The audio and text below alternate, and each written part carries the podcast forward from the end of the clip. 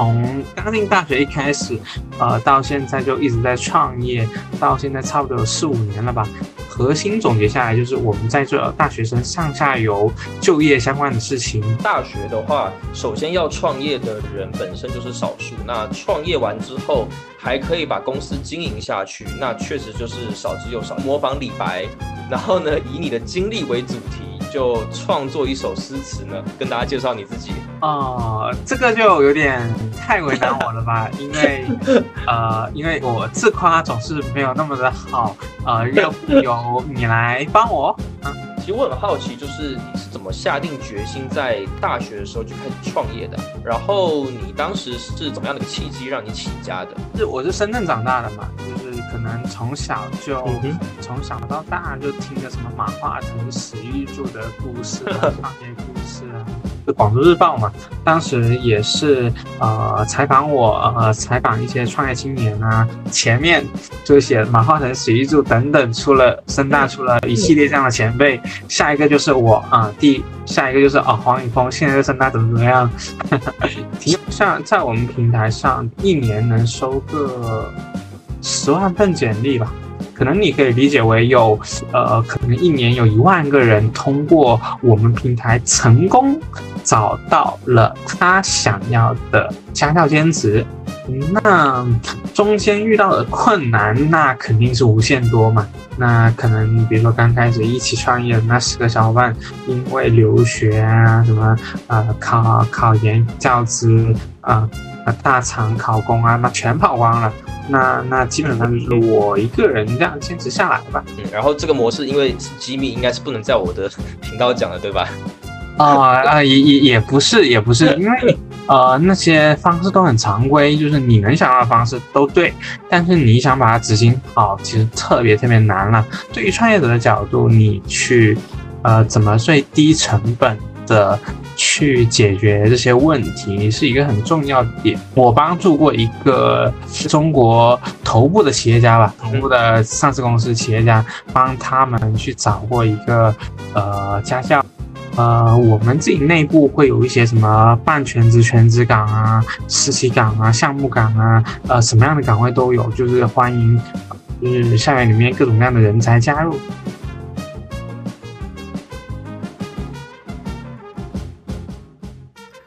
你好，欢迎收听星球小趋势研究所，我是 Sean 沈世涵。过去的五年，我不断的向行业创业者学习，并观察消费者的心理及行为。大家好，我是 Jess 江池。在过去的五年中，我在互联网大厂和 4A 广告公司从事广告营销与新媒体传播工作。现在，我是一家创业公司的合伙人，经营自己的跨境品牌和自媒体频道。我想和大家一起分享从生活中观察到的小趋势，一起聊聊天。Hello Hello，大家好，我是 April，江南是上的直系学妹。啊，我来自大西北，一路南下求学，从江南到湾区，曾在戈壁清晨和天南海北的创业者谈天说地，也曾在深圳夜空和心怀远方的小店店主彻夜长谈。我期待倾听一切天马行空的想法，并从商业咨询的视角探索各种可能性。我会和 Jess 以及 April 共同主持这档节目，探索有趣的行为及品牌消费小趋势，这也是我们三人的兴趣所在。在这档节目中，我们将着重探索各个领域的小趋势，以及行业中特别有意思的营销洞察。我们也将邀请我们认为很酷的小店及新品牌的创始人与我们促膝长谈。诚挚邀请你关注播客星球小趋势研究所，海外用户也可以同步关注 YouTube 同名频道。让我们一起为创造地球上的小趋势而努力，为把小趋势变成大影响而努力。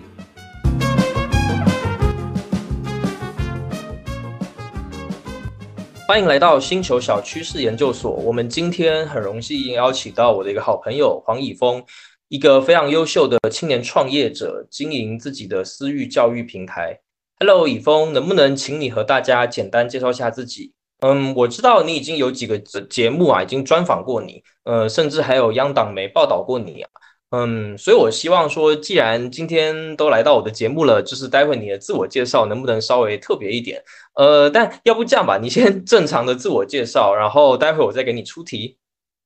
OK OK，好的，谢谢思涵，呃，很荣幸来到这个节目啊。我是呃黄以峰，你们可以叫我 Edison。我是呃深大一七级呃英语专业的，从刚进大学一开始，呃到现在就一直在创业，到现在差不多有四五年了吧。呃，主要是经营着自己的一个教教平台，然后嗯，我们做的事情呢是。做大学生校园的社会实践，那这里面有家教兼职啊，也有背景提升啊，呃，留学服务啊，还有各个学校的校园私域流量。那核心总结下来就是，我们在做大学生上下游就业相关的事情。我是属于说大学里面比较少的那些创业的人吧，在深大。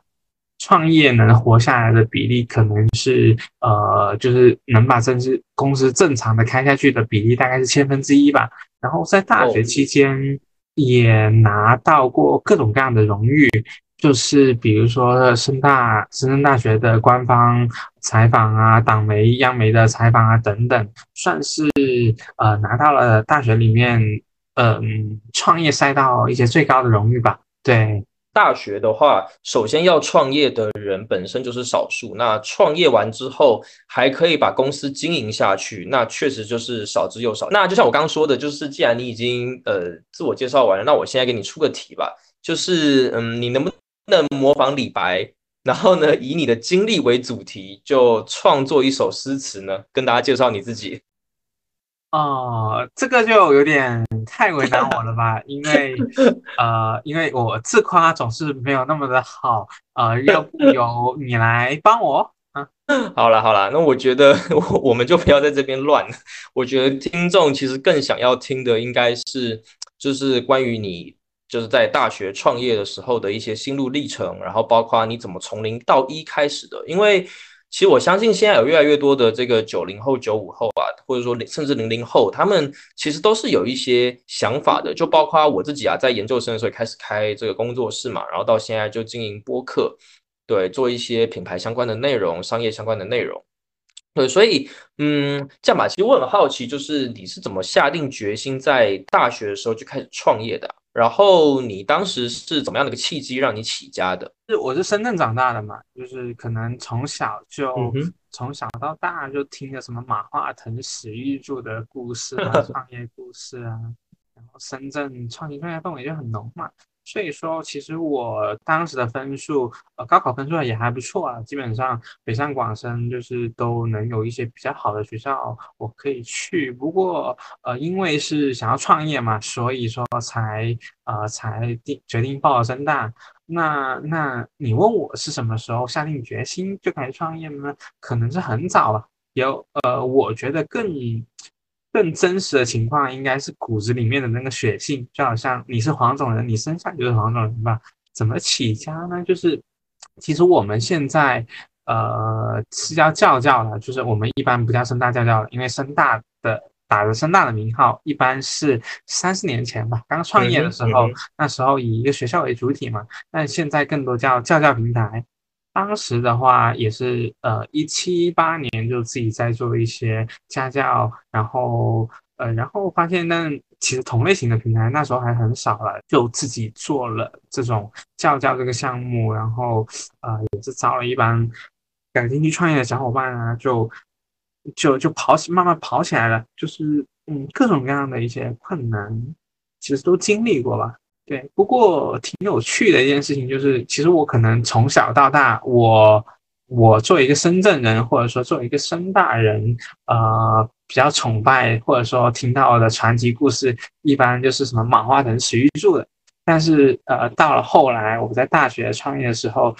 也有幸说，呃，跟这两位前辈上了同一页报纸。对我觉得还是挺奇妙的。对。当时是怎么样的一个机会呢？就是你当时是怎么样的机会可以跟这样哇，就是像像马化腾这样的大佬，然后可以怎么说，在一个是一个校刊上面吗？还是呃，类类似校刊吧，其实就是那个呃媒体的报纸，就是广州日报嘛。当时也是呃采访我，呃采访一些创业青年啊。那我记得挺早了，是一八一九年了，采访我，然后报道什么深大创业故事啊。前面就写马化腾、史玉柱等等，出了深大出了一系列这样的前辈。下一个就是我啊，第。下一个就是啊，黄宇峰现在的生态怎么怎么样？你可以跟我们就是聊一聊你现在就是这个教教平台，或者说你你自己做这个私域的，它的这个你现在的一些数据吗？像在我们平台上，一年能收个十万份简历吧，一年能收个十万份简历。OK，可能每年总累计成交就是可能有大几千单吧。可能你可以理解为有，呃，可能一年有一万个人通过我们平台成功找到了他想要的家教兼职。呃，像我这边知道，就是你都是基本依托微信嘛，搞这种私域流量变现。然后，其实，在我的观念里面，就是哪怕是一家怎么说快消品啊，一家正儿八经的公司，它即便它现在要去搞这个私域流量，都是一个挺浩大的工程。那就特别是这个从零到一的启动过程，然后从一到一百、一百到一千这样的一个裂变的阶段，嗯，就我挺好奇，就是哪些呃是你可能当时就你靠你自己一个人，然后你就完成的，然后大概到什么样的阶段，你就开始有找一些人跟你一起做，然后这这个呃私域流量壮大的过程啊。呃，有没有遇到什么样的困难？怎么样一步一步的把它做到现在这个规模？呃，其实刚开始创业从零到一的嘛，那都是自己做的，一个人做什么呃品牌营销、销售、财务、运营啊呃呃资源链接，那所有事情都是自己一个人做的嘛。那那时候其实可能是真正意义上在一年，就是项目真的跑了一年之后，才觉得这个项目 OK 能活下去。那等到现在的阶段，可能一定程度上，呃，包括其实现在的一些成就更多，在我眼里，可能也就是一个一到十。那在呃项目第一年之后呢，就可以可以开始招小伙伴，呃，专门做客服的，专门做客服流量的，专门做流量。那中间遇到的困难，那肯定是无限多嘛。那可能，比如说刚开始一起创业的那十个小伙伴，因为留学啊，什么呃考考研、教资啊啊大厂考公啊，那全跑光了。那那基本上就是我一个人这样坚持下来吧。就我特别好奇，就是你刚开始的时候啊，就是。呃，从零到一这样的一个阶段，你具体用了哪些方式去增加你的流量呢？然后去增加你的这个用户的基数呢？有透过哪些手段，或是一些可能冷启动的方式也好，或是有有特别砸钱吗？其实没有特别砸钱吧，就不能说没有特别砸钱，就是没有砸过一分钱吧，只能说没有砸一分钱。那你这？流量都怎么样去聚累上来？很多人也，其实很多人也会觉得我应该是个富二代吧，就是能把这个事情做的还可以。但是我们确实是，啊，那时候没有花钱吧，就是。呃，因为那时候都是靠自己的人工去跑的，那你不管是说组织地推啊，也是自己带着小伙伴去做，然后线上呃私域的宣传呐，然后找各种各样的亲朋好友的关系去帮你转发啊，啊，各种各样的东西其实都是自己做。所以说，你说呃怎么宣传起来呢？那肯定就是一定程度上是因为一八年的时代背景嘛，那时候。做的人很少啊，那我流量获客成本我就相对低，那我在呃微信私域各个渠道上去做投放裂变，那它增长效果就会比较好。嗯，有一定的坚持努力成分，也有一定的运气成分吧。对，既然说你可能在广告上面基本上没有花钱，那那你你找人去帮忙你跑地推，总给。会给给他们一些就是这种劳务费之类的吗？还是说他们可能都是跟你是其他的合作关系？呃，都有都有有有呃团队类似合伙人的角色，然后一起跟我去跑，也会找一些呃 part time 兼职，然后可能像这种的话，二三十块钱一小时，然后跟我去呃跑一趟校门口去组织一下干活，呃也有。但是其实这件事情挺难的，呃，你说线下跑地推，你在大学里面拉几个人干好的没几个。是呀，是呀，因为也要经过一些培训嘛。其实我有一些，呃，也有一些呃其他朋友，就是有干过类似的事情，但是会发现说，就虽然像你刚刚说的，可能找一些大学里面的朋友啊等等，然后来跑，可能一小时。虽然说就是给一点钱嘛，就大家也是朋友意思一下，但其实这个培训上面是比较困难的一件事情，就是你要真的让他落实说去跟呃潜在客户用户去推荐你的产品，然后讲好你产品的卖点，甚至让人家感觉是舒服的，可能都有点困难。确实，确实，对这种地推其实很难的。对你当时会有怎么说？透过一些怎么样的策略，然后就可能让你这样子零到一这个冷启动的。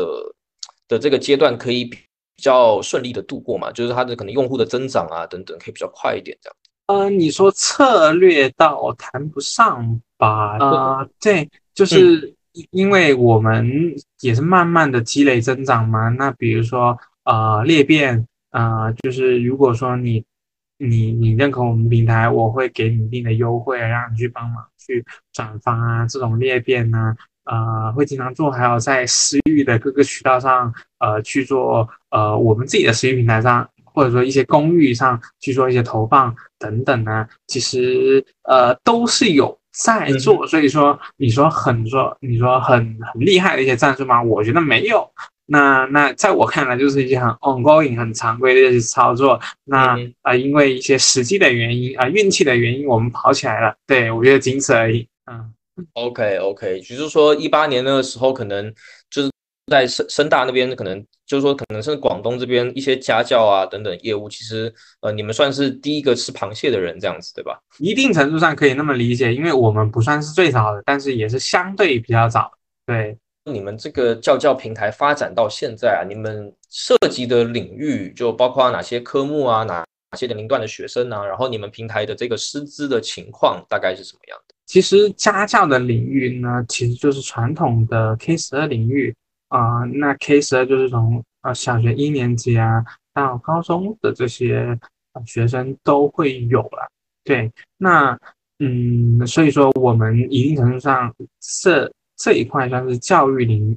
教育里面的一部分。那有什么样的科目年龄段呢？跟新东方的 K 十二是一样的。那我们平台的师资基本上都是用的是大学生了，因为我们呃更多主打的一个是大学生勤工俭学吧，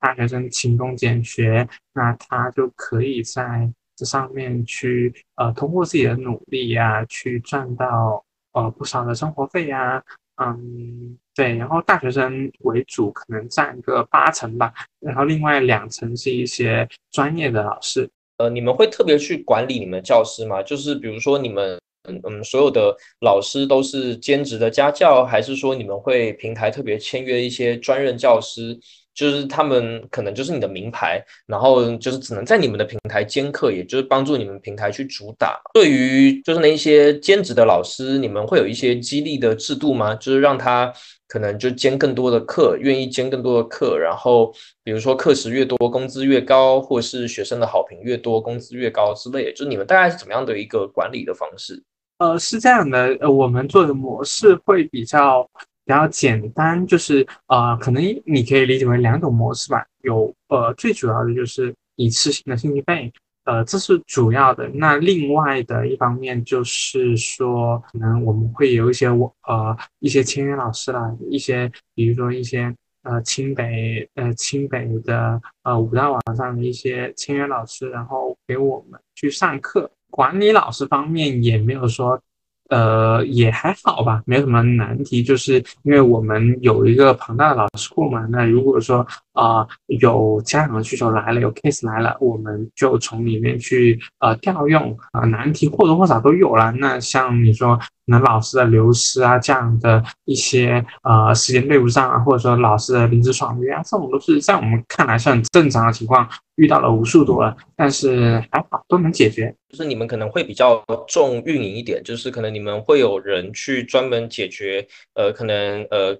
家教 case 跟师资匹配的问题，然后去协调，呃，可能同学上课的时间，还有老师的时间的一些磨合的问题，这样子。对对对，没错没错。呃，这种事情就是重运营的。你们是从深大，也就是深圳这边开始起家嘛？广东这边开始做起，然后慢慢的，其实现在你们已经推广到就是全国了。然后我是蛮好奇，就是说你是怎么样从一个一亩三分地呢，然后这样慢慢的推广出去，怎么样去呃去复制你们的模式到其他的省份、其他的学校的？就是我们是从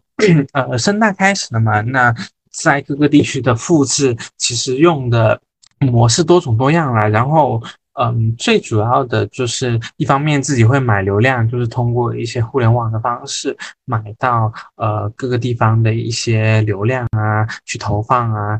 但是最主要的模式可能也是城市合伙人啦，就是在比如说以广州为例，我们复制到广州，就是找了一些当地比较厉害啊。或者说特别厉害的校园合伙人，让他们去帮我们去铺这一个事情。那这种的话呢，复制啊、管理啊，其实我们有一套相对成熟的模式吧。怎么从零到一做一个交易平台，做一个项目啊，获客呀怎么做啊，怎么样的成本是最低啊？其实确实都是有一套比较成熟的模式。嗯，然后这个模式因为是机密，应该是不能在我的 频道讲的，对吧？啊啊，也也也不是，也不是，因为。呃，那些方式都很常规，就是你能想到的方式都对，但是你想把它执行好，其实特别特别难了。就因为你们是有经过一些可能试错，所以就基本上你们现在可能比较知道说，呃，怎么样去组合一些战术的运用，能够比较有效果，对吧？没错，没错。其实创业嘛，这件事情就是你最低的成本去做成一件事情，然后在一定的时间阶段，你的投产比能保证。对，其实就是一个这样的理解嘛。但是如果说你说光靠钱砸，你花了很多很多钱去获得一定的流量数据，那我觉得可能是不划算的。就是从投产比上，你做一个公亏钱的公司，呃，而且也，嗯，我我觉得是没有什么太大的意义。所以说，呃，对于创业者的角度，你去，呃，怎么最低成本的去解决这些问题，是一个很重要的点。那我挺好奇，就是你们招，就是你当时你说你要。推展到其他的城市啊，找了城市代理人，这样这个呃，或是校园代理人，这个城市代理人或校园代理人，他是类似你的角色吗？只是说是在别的地方啊，没错，你你就可以这样理解，他是类似我的角色，但是可能就是我们有套成熟的模式，我们想要在啊以广州为例，我们要在广州复制，然后我们希望说找当地一些很厉害的人。他去给我们做执行，对，嗯，那我们出资金啊、方案啊、